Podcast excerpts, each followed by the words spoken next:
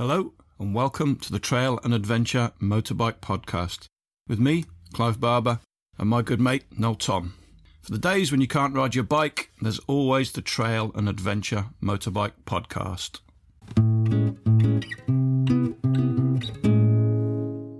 All right, everybody. Sorry we missed you last week. Just too much work going on and not enough time to edit anything.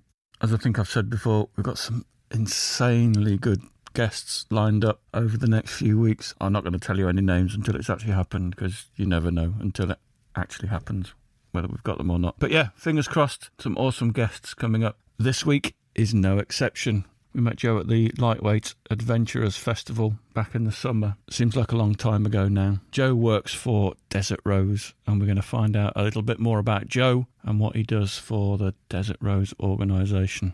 He's a good lad. I think this will be a good podcast. Joe Mercer. Good evening, sir. How are we doing? Yeah, not too bad, buddy. How are you? Yeah, good. Where have you just got back from? I got back from. I got home last night, and I was in Greece last week. Hi, Noel. Hello. Sorry I'm late. I had it down at eight o'clock. How did you realise it wasn't eight o'clock? Just paranoia. I sort of thought, what if it's not eight o'clock? It's never eight o'clock. Why did he say it was eight o'clock? Sometimes it is eight o'clock though, because I like to give people a chance to put their children to bed if we have them. Was it earlier when I sent you a message at the start of the day when I said, When I reminded you, as we have this little thing we do where you send me a silly thing, then I have to ask you what is the actual time because you're too lazy to put the, the date and time on. so for everybody else, Joe, the invitations automatically go into the calendar, right? And it Some ca- Yeah. some ca- some calendars. you basically you can set it what calendar you want the invitation to go in. Eleven minutes past ten this morning. Joe Mercer of Desert Rose tonight at seven p.m. Can you make it? and you said yes. I'm not taking sides, Noel, but that's uh, pretty strong. I'm not sure it's a different time zone than Norflakes. Norflakes wankers. Well, I only realised today, Joe, that you're Joe that we met, Joe, on, uh, on outside that cafe, and I was admiring did? your Af- Africa twin. Yeah, yeah, that's me. Yeah. So yeah. I've been stalking you online today, and I now Okay. realise that on paper we should be best friends. We both love and have had an MX-5. Yeah, so we have. Yeah. We both probably like quite like Land Rovers. Yeah. Yeah. Too much, probably. We both have a thing for Caterhams, Yes. although you both yeah, one and. I- and I haven't. We probably both like Fiona Bruce. Ah. Probably both like large bags of Maltesers. Did you just look behind you then uh, to see if Ashley was there? No. I'm only saying that in the safety of an empty house. I just realised I missed off the list roof tents. Roof tents. Yeah. Roof yeah. tents are ridiculous. They're just stupid. Oh. I saw your film about taking the uh, Freelander up through Norway. Where was it up through Norway? You have, you have been digging. Oh, Yeah. I love yeah. that. Yeah, I love. And then yeah, I only realised at the end, of course, you've done it, but you did it by yourself. Mm, Oh, yeah. what, what is a dream come true? Yeah. Yeah. It was quite a. It was good. That it was a few years ago. now, But yeah. Yeah. It was good fun. Was the Freelander quite reliable? Yeah, it was amazing. Um, so much so that my I actually sold it to my mum, um, and it's and uh, it's been nothing but trouble. No, it's been good. It was accidentally the best vehicle I probably ever had. Uh, I kind of bought it as a bit of a stopgap when I started working Desert Rose. Actually, bought it sort of short term, and I loved it. It was it did everything in relative comfort. It was fairly cheap to run. You know, it did forty to the gallon on the motorway. You know, it's Wow. brilliant, Wow. brilliant car. See, he's Yeah. talking about miles. He's talking about miles per gallon, Clive. He's talking about miles per gallon. No, no, he's only just doing that because he knows you like it. but listen, Joe, I wanted to welcome you to the Trail and Adventure Motorbike Podcast. I know you got the right time, but you may have actually arrived at the wrong podcast. Oh, I forgot. Yeah, I forgot. Did you enjoy the Lightweight Adventures Festival on your really heavy bike? Yeah, yeah, yeah. Okay, let's do that. Yes, I really did, and quite. It was my dad's idea to go. Uh, I hadn't really heard of it. Um, I think I'd seen it somewhere on Bookface, and we were we had a stand at the ABR Fest. Um, so I think I briefly met the guys there, and then my dad text saying, "Oh, I'm thinking of going to this. Do you want to come?" And I was in the country for once, so yeah, I went, and it was it was far better than than I expected to be, and in the in the best possible way. You know, it was really really good, really good time, great group of people. Yeah, that's, going, that's, that's going on the poster next year. It was far better than I thought it would be. Your beard's really grey, by the way. What's happened? Oh, Is it God, just the light?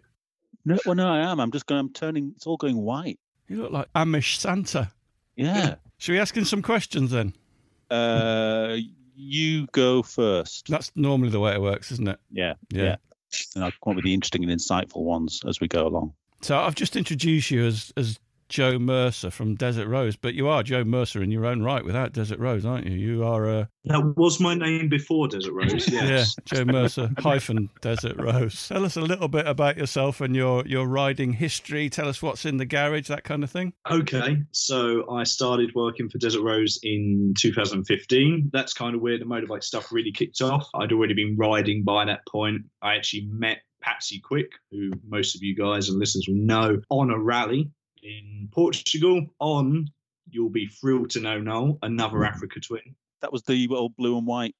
Version. That's it. Yeah. Yeah, the tricolor one. Yeah, yeah. Which, of course, you know, as lots of people do think that riding a big bike off road in the first place is a great idea, and sometimes I still do. But hey, that's that's that was a podcast for a couple of weeks ago, wasn't it, with Ollie and that? So that was uh, fun. So yeah, I met Patsy Len, and I have a degree in motorsport engineering. So I was in between. I used to work in WRC. I was in between contracts when I met Patsy, and Patsy said, "Why don't you come on a rally with us?" And and and that was kind of it, really. And then I've been with Desert Rose virtually ever since, coming up to eight years now. What were you doing in the rally world? I worked in WRC, so I worked for M Sport on. Noel doesn't know what WRC is. Of course I do. Go on then, tell us. Uh, they, they make Subarus. Told you. Those blue Subaru rally cars. They're made by Oh, ah, WRC, aren't they? you're just embarrassing. Yeah, so and then I went to work for ProDrive on the mini project, which was really exciting, but unfortunately quite short lived. But there we go. Was that for for rallying or for for Dakar type rallies? that was rallying at that point. WRC stages. I went sort of Monte Carlo and, and Spain and various other bits. And I did a bunch of private stuff in the UK, which was really good fun. You know, changing gearboxes on escorts in Waitrose car parks and stuff like that. And then working for Patsy was kind of my first transfer over into rally raid really a lot transferred over and quite a lot didn't as you can probably expect Did you go? So this was a rally in Portugal where you met Patsy. yes And did you sort of have a job at, at the end of that rally, pretty much? No, not really. It was it was a conversation that I had with Pats, and you know we got on really well. I like to think we still do. Um, no, we do. So the conversation was had. There's some events coming up where you know could make use of me, and obviously I was quite a lot younger then. I was 21 or so at the time.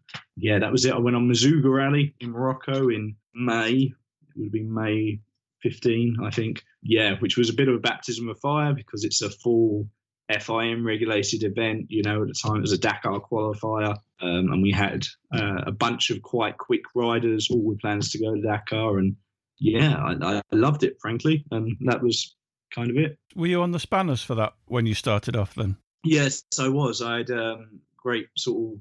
So Desert Rose was started mainly by obviously Patsy Quick after she finished Dakar, and then a guy called Clive Town, who a lot of people know as Zippy, as sort of chief mechanic, if you like, for, for a long while, as well as doing a lot of training. So Zip taught me, whilst I had a mechanical knowledge, obviously it's quite a transfer across to uh, the nuances, if you like, of working on rally bikes, especially the factory rally bikes. There's lots of, you know, little bits. So it's quite a an intense week, you know, learning. But if you're methodical and you know, and you you work through them in the correct way, the bikes are fairly simple. You know, it's just it's just knowing what what they do and don't like, and you know what to look out for, and everything in between. you- do you fine. Do you prefer to work on bikes than cars? Hmm, that's tricky. I think my heart will always be cars, but only by like 60, 40%. You know, I love working on bikes. Bikes are easier to work on, but I love how cars work together as a system. You know, like how a, a component in braking can affect so much how the how the car feels, you know, to drive, whereas bikes are a much more compact object. They're different, you know. I really enjoy working on both, and I enjoy driving and riding both, you know. So yeah. Presumably, when you're working on rallies, you're all night fixing bikes, driving all day. What's what's the day in the life of when you're actually on a on a rally? And presumably, you're not just looking after one bike; you're looking after a number of bikes as well. Yeah, exactly that. So it varies quite a lot depending on the event. The European events are a little bit easier than say the African events. But if we're going at the thick thick end, so Africa Eco Race where I go off to next week, typically you'll be up at sort of four or five a.m. to start packing everything down, get the guys up and out of bed, get their camp kit packed away, get the bikes run up. You know, we always sort of have a quick just breeze over. Oil levels rise and fall through the night as the temperatures rise and drop. So check all levels, get the bike run up, check all their navigation kits working, check the trackers alive with satellites in the sky, then wait for them to leave. We'll pack our bivouac down and then we're straight on the road. And some days we, we might have sort of eight, nine hundred kilometers to drive in a day. And then we get to the bivouac at the other end and it's it's the exact reverse, you know. Sometimes the guys will be there before we are because their route can be more direct and quicker. And then yeah, we'll be unpacking and then then straight to work on the bikes. Generally on a on a African event, we'll probably average an hour and a half to two hours work per bike per night. And then yeah, it kind of goes from there. Obviously, if you have problems, that can quickly double, triple. You know, I've been working to bikes till three, four in the morning, and then yeah, get up and do it all again for two weeks in a row. Can you change your own tyres then? Yes. yes, yes, just about, just about. No, serious question though. Do you, what what do you use to change tyres? Are you just using spoons and skills? We have special levers made. They're Michelin, the old big bib mousse tire levers, really long ones, and then we weld. This is a trade secret list. Nobody tell this. This is a T piece onto the top, so you can get more pressure and more leverage on top because desert mousses can be pretty tough buggers to fit, frankly, and desert tires as well. So What's what's your least favourite job in this situation? fork seals, Fork seals, really? fork seals, or anything that involves having to take a valve cover off or anything more off of an engine, just because the environments are so shitty that uh, the guaran- the guarantees of you actually making the job better than it was to begin with aren't always, aren't always that great, you know. Have you had to work in some real sort of dust storms, sandstorms? yeah, Yeah. yeah. There was a, an event, Morocco Desert Challenge, a few years back, and me and colleague Harry, who now runs the training side of Desert Rose, I think it was three days we didn't take goggles off because it was just Whoa. sandstorms non-stop. Yeah, it was horrendous. Now's probably a good time to ask him. No, ask him the question. Uh, the question. We're the talking about tools. Tools. Oh yeah, yeah, yeah. Do it now. Go on. Let's get it over and done What's with. the um, what's the uh, the biggest spanner in the old toolbox? I'm going to fail on this because I've heard some of I've heard Rory's and that. answer. Yeah, no, we can't compete with a man who's been to sea. Oh, that's where his, spa- or his spanner's been to sea. I think I've got sort of a 36 mil, and that's Ah, about it. Really. that's respectable. That's respectable, Clive. That's quite It's, respectable. it's not a winner though, is it? Um, you know, I like to think we're all winners, but that's that's not. That's lost. No, it's not. Fine. But well done for trying. Thanks, Clive. I checked on the uh, Desert Rose website. You've got the Africa Eco Race, the Real Way to Dakar, Morocco Desert Challenge, Illyria Rally, Hellas Rally, Red Bull Romaniacs, Greece Rally. You've mentioned the Merzouga. There's a few others there that may or may not happen. How many weeks away per year are you away for? I've got to say this quietly because my, my long suffering partner is sitting behind me. I probably average about four to five months a year away at the moment. What did she say? She says it's more, but I'm sticking to that. She's obviously a very good woman. Yeah, Thanks. You're welcome. I think so. And, and she's probably and, and also, and let's whisper this bit. She's probably got too used to it. she probably enjoys you going away yeah, to some probably degree. enjoys yeah. it. Yeah, yeah. I'd, I'd enjoy me going away. to be honest. She loves it when you get back, Yeah. and she loves it when you go. And then in between, she probably misses you about that much. First two She's days. got horses, so it doesn't really, you know, she doesn't really. ah, Oh, right. Yeah, Yeah. right. oh, So no. she probably doesn't even notice you're not there, to be fair. If I lay down in the field, she might, but apart from that. You've been doing it since 2015, 2016. That's a long Yeah. time to be, you know, working in those conditions. You must still really enjoy it, or are you looking for another job?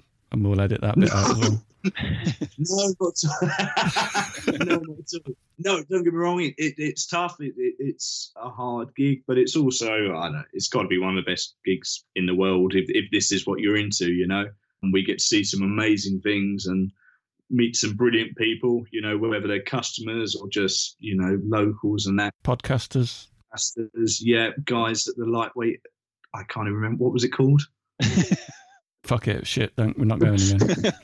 what was it called? that, that festival in the field. So no, it, it, it's awesome. Yeah, it's tough at times, but I don't know. I think any job, if you're that way inclined, most most of them probably are, and you know. But yeah, I love it, and and still, this is going to sound a little soppy, little cliche, but I still get immense satisfaction from seeing guys that you know, for for someone it's genuine dreams to reach the finish lines of some of these events, and that's not always Dakar. Sometimes that might be a you know a week long event in Europe, and you know, and they all they're all the same, and at that point, everyone puts the same level of want and commitment and financial time type. You know, they give up a lot. You know, not everyone, but a lot of people will give up a lot to get there. You know, so it's pretty cool. so, for the other seven months a year, are you involved in other uh, Desert Rose activities like the riding academy, the bike preparation, that sort of thing? not so much these days. So Desert Rose is now split into four companies. We have Desert Rose Racing,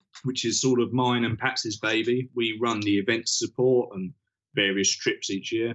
We have- the Adventure Riding Academy, which is rider training based down in East Sussex, taking guys from that have never ridden off road before, that have never ridden a bike before, to be honest, because all our training is completely on private ground. So, you know, there's no requirements to come and train with us up to you know, guys that have finished Dakar, that are European enduro riders, you know. And then we have the workshop, which is Dirt Tech, and then we have Desert Rose Bikes. At the start of last year, we became a beta motorcycle dealer, so it's kind of split four. But Desert Rose Racing is my baby, if you like, you know. So me and Patsy run the racing side of things. So, you've got the preparation side of things, which is uh, dirt tech, right? That's right, yeah. So, do you actually help build some of the bikes as well? That Yeah, up until a few years ago, yeah, I was very active in building bikes, and then because of generally we got bigger, to be honest, and we got busier. So my time when I'm at home is mostly spent planning and marketing and doing everything else that happens in between the events. You know, whether that's getting vehicles ready, whether that's getting staff organised, flights, boats, everything else. I don't spend so much time in the workshop anymore, but um, yeah, no, I have prepared many a rally bike in the past for sure. which rally then would you recommend for for gentlemen riders of a certain age that wasn't too competitive or dangerous? Well, and I was also thinking, you know, what's the oldest rider you've seen take part in one of these events? We've had quite a few guys in their seventies. No way. Yeah, yeah, yeah. There's a, a great guy called Graham Lovell. He won't mind me saying this, I'm sure. I think he's 72 and he rides. He's still fairly quick. He drinks like a fish each night. There's bowler hat events with a Union flag flapping out the top. what a guy! Yeah, he's uh, that's he should be great. on this. Are they all ultra competitive and fast, or are, are there any kind of fun events that you can kind of do? Yeah, for sure. The last few years, we've seen a real rise in the popularity of what we call raids. So we now tend to split them into rallies and raids. The key difference is that raids are non competitive. That's not to mean they're easy, they're not trail riding. You know, there's still uh, an event with quite big distances and you still have to be fairly organized, but they take away the, the fluff, if you like, of racing and, and all the timing requirements. The Greek Odyssey is the one I've just come back from. We've been doing that for a few years. That's brilliant for guys that are coming across from more trail type riding. It's seven days riding around Greece. Sorry, six days riding around Greece. Um, it's us- usually around the Peloponnese Peninsula. You move every day. There's different accommodation every night, so you still get that kind of traveling type. You have to be there at certain points, buzz, but you're not against a top watch stopwatch if you want to stop and take a photo, you can do. You know, they put on a lunch stop, but you still have, you know, it's still an achievement to finish without a doubt. Noel asked me to ask this. He said, "Do do you have a travelling barista, or do you arrange where to stop for coffee each morning and afternoon?" I've built over the last eight years, Clive. I've built up a network of, through Europe and North Africa. Stepping it up a little bit, then, which is probably the best rally for a, somebody that's new to rallies rather than these uh, gentleman raids. if you want to go racing, then you I don't. Fuck that. no. No, too scary. If, uh, Noel might. He's fast. He's very smooth, but he's very fast. if somebody wants to go racing, then you probably want to look at the, the, the Olympia Rally, the Greece Rally. There's quite a lot that happens in Greece. It's a brilliant place to go riding. The Dinaric, which runs through Croatia into Bosnia, um, Lak kind of ilk of event. If you want to get out to the desert, then you probably like the Tuareg or the Tuareg Legend Rally, which is in Morocco. Generally, riders will kind of split one or two ways. They'll love the European events or they'll love the desert stuff. You know, there's a fair bunch to do both, but somebody's heart is normally in one or the other. What are the logistics in getting everything out to Greece? What's involved? A lot. Is it- Um, does, everything go out on trucks, or how does it all get there? we have a few vehicles. We have, I'm still calling it new. We've had it about six months now, but I'm still excited about it. So we've got a new seven ton Iveco Lovely. panel van, if you like, which which is yeah yeah it's still my my baby at the moment. I, I love it. For numbers up to sort of 12, 14, we'll generally take that with a trailer as required, and then above that we have a, an 18 ton MAN um, support truck that's all kitted out with generators and compressors and a living area, shower, toilets, everything. You know, so And for Greece, is it is it a trip down to Italy and a ferry down yeah. Exactly that. Yeah. Yeah. Generally Ancona to either Igoumenitsa or Patras, depending where we're going. And then, yeah, and then there. And it's got a bit more, it's got a lot more complicated since the dreaded Brexit word. Yeah. B word, yeah. Uh, yeah, the B word. The restrictions now on moving vehicles and, and that in and out of the EU. So all our all our bikes that we uh, transport are transported on an ATA carnet, which is like an import export document. Um, it's the only way that we can guarantee customers that they'll you know safely be in and out and there'll never be any problems if you like. So a stickling believer in it. It is a cost, and unfortunately, a, a, a, most of that has had to be passed on to the customer. But I won't do it any other way because there's, you know, you get stuck and then then it's a lot more cost. So yeah. yeah, yeah. We kind of glossed over your riding experience, really, but you said you did. You were doing. You were actually riding in Portugal. Have you ridden any rallies yourself? And not as many as I'd like. I did I did quite a few in Portugal. Um, there was a great series going on at the time, so I did a bunch of them. Um, and then I got really busy running events, to be honest. Um, but I my riding experiences. I had a quad when I was a kid, so my um, my mum had this. My mum wouldn't let me have a motorbike. She'll probably listen to this at this point. Motorbikes were too dangerous, but if you had a quad bike, because they had four wheels, they were much safer. which is probably totally the wrong way to go about it. But hey, was it a little 80cc thing or something? Or a, no, it was an All LT 50, and then I had an LT 85, I think they did, or an 80. I can't remember. It had suspension. and The 50 didn't, and the 80, 85 did. It was a major upgrade. She never put you on a trike. That's the main. That's probably the Oh, saving No, no. Yeah. then I kind of came off by, uh, motorbikes for a while. I got really into mountain biking and then kind of got back on a bike when I was about 18, 19. Road bikes first, then adventure bikes stopped, got me riding off road. And were Africa So- Twins your way into that? Yeah, yeah. So I had an XR2. Honda's naming system is brilliant, isn't it? I had an XR250R Baja, the one with the big twin Oh, headlamps. gorgeous. Yeah, which was brilliant, brilliant, Yeah. brilliant bike. And then I sold that and bought the Africa Twin. The Africa Twin was actually my dad's. Converted that into a, a rally bike, inverted commas, to uh, Portugal. And that was kind of the bike, as backwards as it sounds, that taught me to ride off road. You know, I spent a lot of time green laning on that through Kent on that. Brilliant bike. I adored it. Did Portugal, did a bunch of smaller events on it. And then I got knocked off it on the way to work by, of all things, a Toyota Prius. Just plain embarrassing, frankly, isn't it? And did that kill it? Stupidly, it didn't kill it. It wrote it off. I could have had it back, but I don't know. I just it just kind of tainted it for me, Yeah. Which was silly. And now I kind of regret it because I'd done so much work. Especially now I bought another one, I realised how much work I'd done to that one. And And I had a, had my race bike at the time as well, so that was swallowing enough money. At the time you were rallying with yours, how did you cope with the weight of it? Or was it did you not do it? fine until I dropped it. Yeah, it sounds silly, and we do quite a lot of this on training, and I know a few other guys do as well. That bikes are heavy, but they are only heavy when you when you drop them, when you lay them over, and that sounds silly obvious, but so we do, especially from a training point of view, start with, we do a lot of just bike handling, confidence stuff, walking around the bike, getting used to. You see so many guys that, that haven't had that input, and, and you know they're struggling putting them in and out of a garage because they're fighting the weight all the time. But yeah, when they go upside down, yeah, they're they're big old buggers to, to lift Mm. up. I still enjoy riding. Well, you saw me in the Peak Districts. Yeah. I still enjoy riding big bikes off road.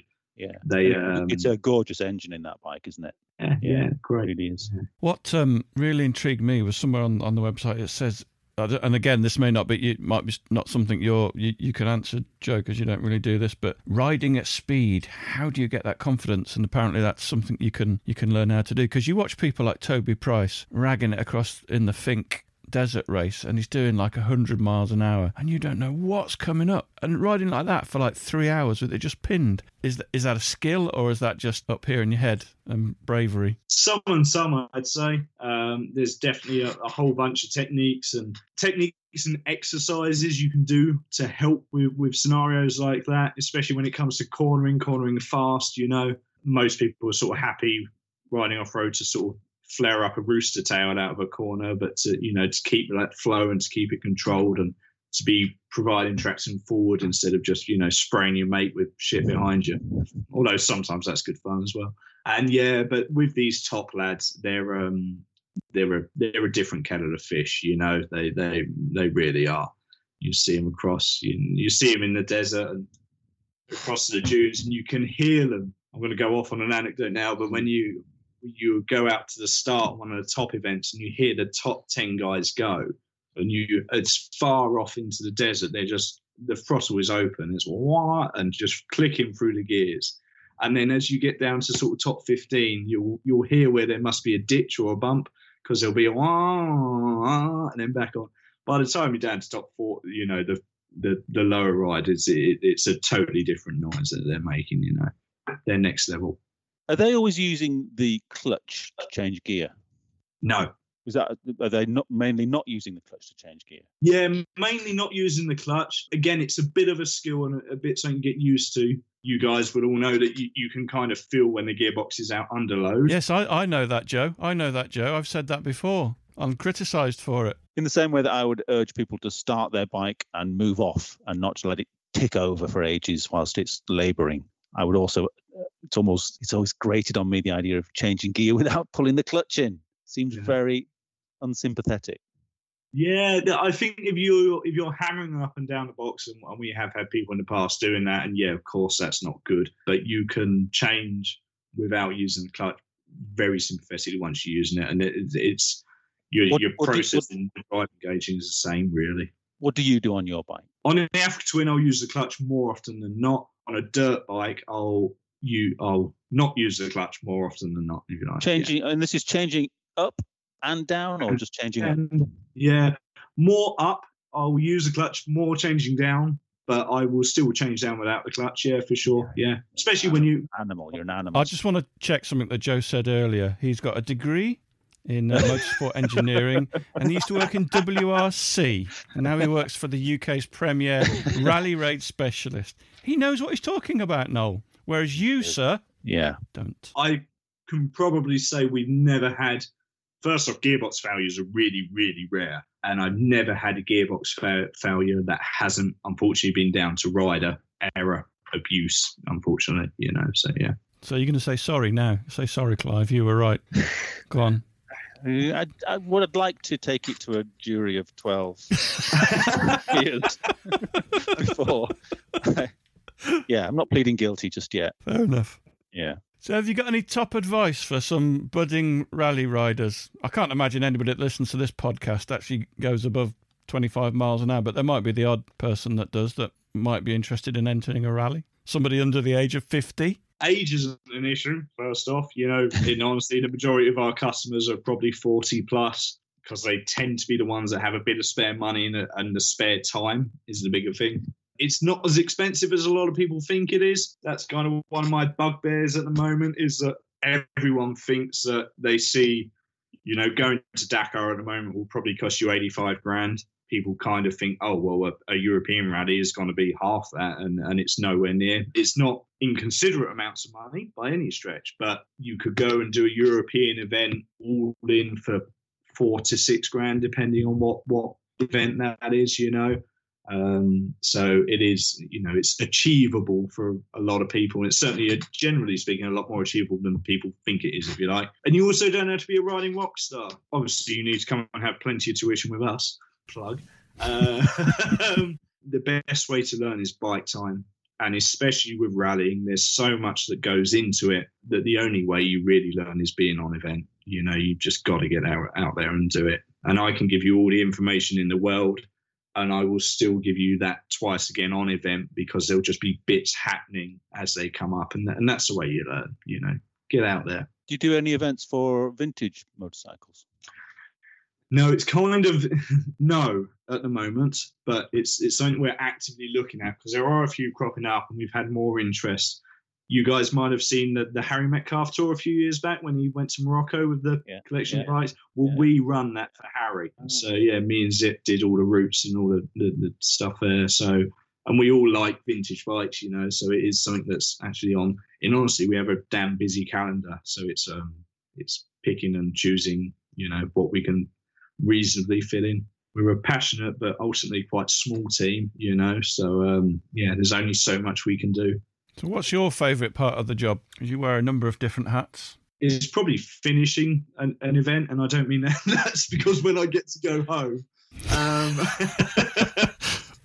no, like yeah, it is those podium shots. You know, some of these guys. We've had guys that have remortgaged their houses to come and you know to do some of these big African events.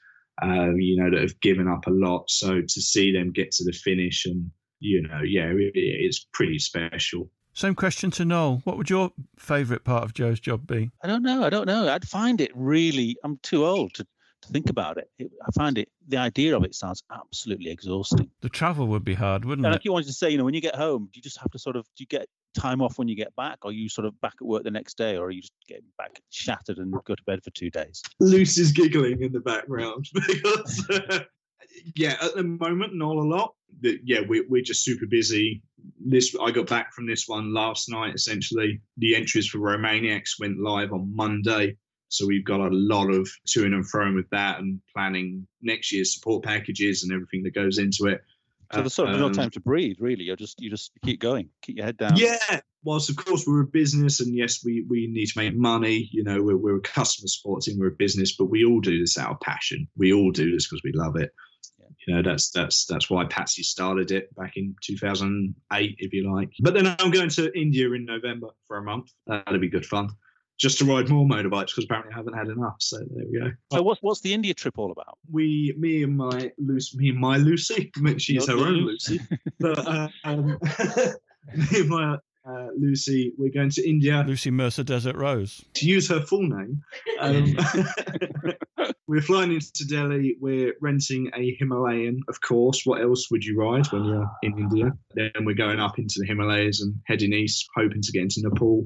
Oh, and then, mate. yeah, That sounds amazing. And this is what Yeah. a four, a four week trip. yeah, just under about three and a bit weeks, I think. So, Wow. yeah. How long have you been planning this? Um, about a year, but I use the term planning quite loosely. Um, yeah, I'm quite well. We both are actually, but me more than loose. We're quite, you know, happy to see how things work out. And You're going to be riding kind two wi- bikes. No, one bike. She'll be on the back, and we did Vietnam north to south a few years back, and we didn't plan a whole lot of that, and had an amazing time. We got invited to this guy's wedding, you know, and ended up in all sorts of weird situations. And, yeah, it's brilliant. It's brilliant. We sang. What did we sing? We sang Bohemian Rhapsody at wedding karaoke, which was a terrible song. Actually, we realised about thirty seconds in that none of us really know the words. We just know, make the noises. you know the Mamma Mia bit. That's the main bit. That's it. Yeah, Yeah. Scaramouche and all that. So that's it. Oh, that's going to be fantastic, isn't it?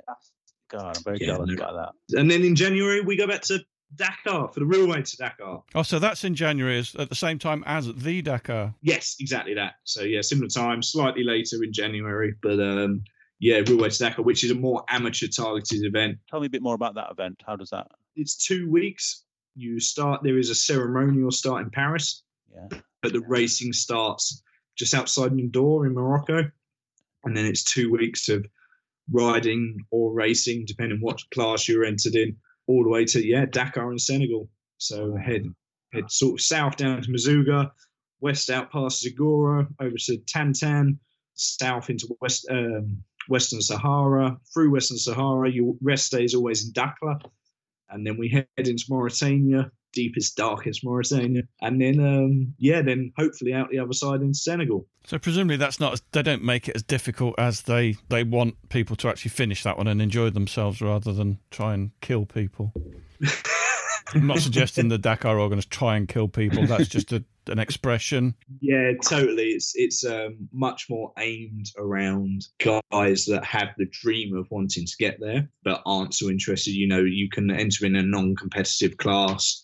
It's a lot more intimate of an event. You know, they scheduled a sort of obviously whilst they have a route carefully planned. If you're struggling, they can say, well, you can take this bit out and take meters here and then get back on track. You know, so there's no kind of no tearing up your uh, time card in front of you and saying that's that's it for you, sir. So yeah. So how far do people do it per day on that?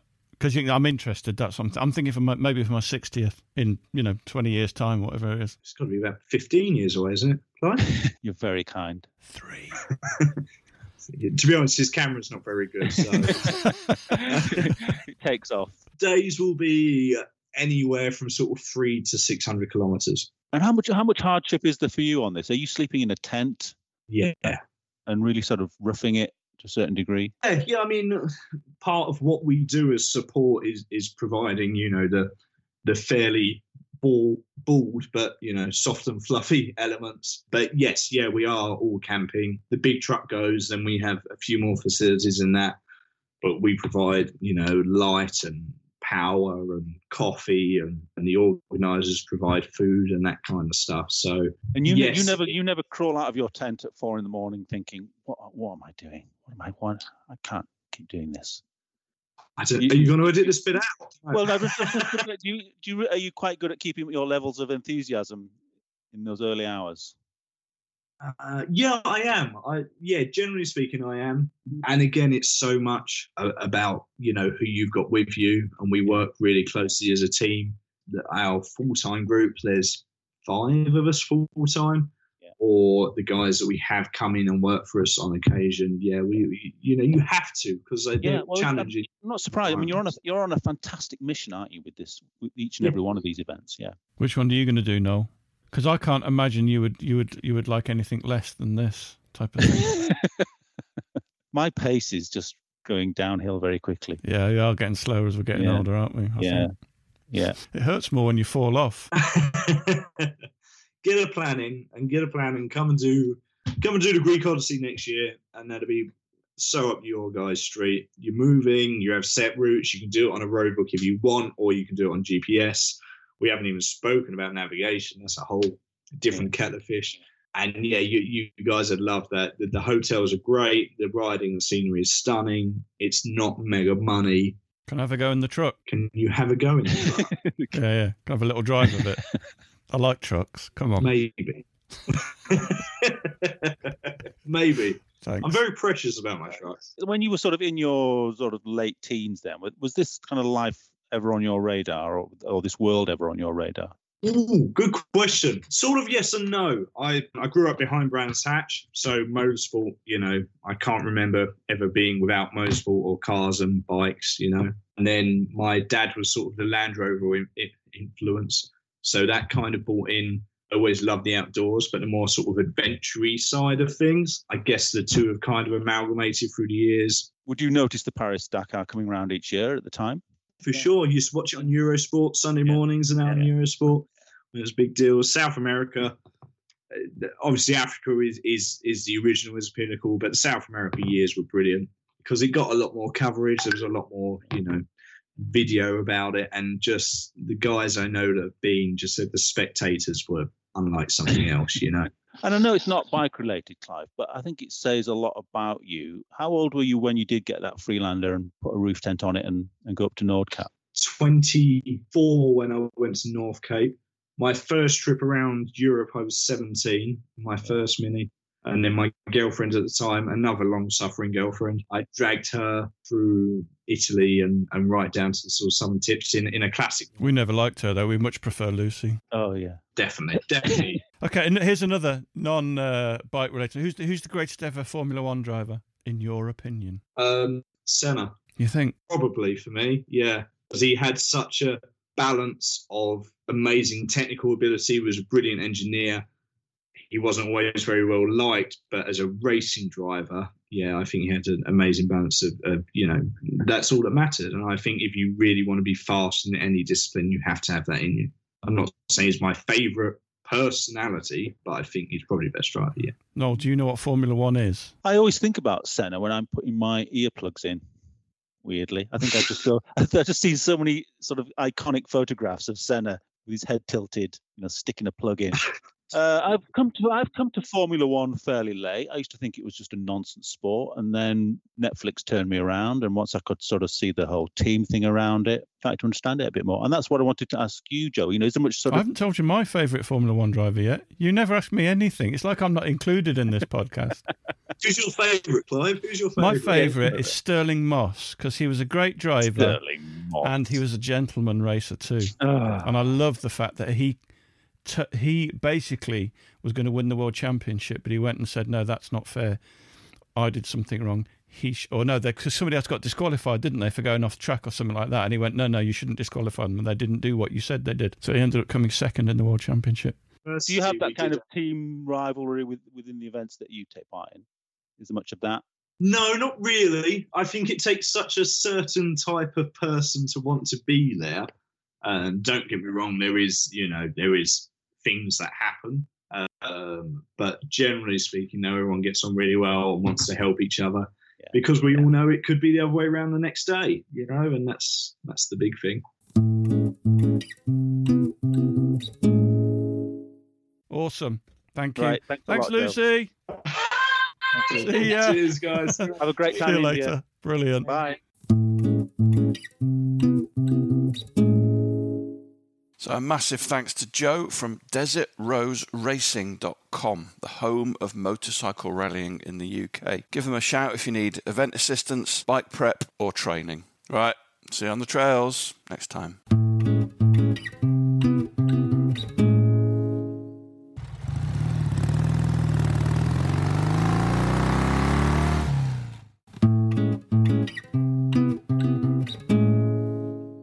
Thanks for listening. We really appreciate your support. Don't forget you can follow us on Facebook and Instagram. And if you really appreciate what we do, you could consider supporting us on Patreon or buy us a coffee. Links are available on our website, which is tampodcast.com, tampodcast.com, where we also have a limited selection of branded stuff. But either way, please keep listening and spreading the word. See you next time.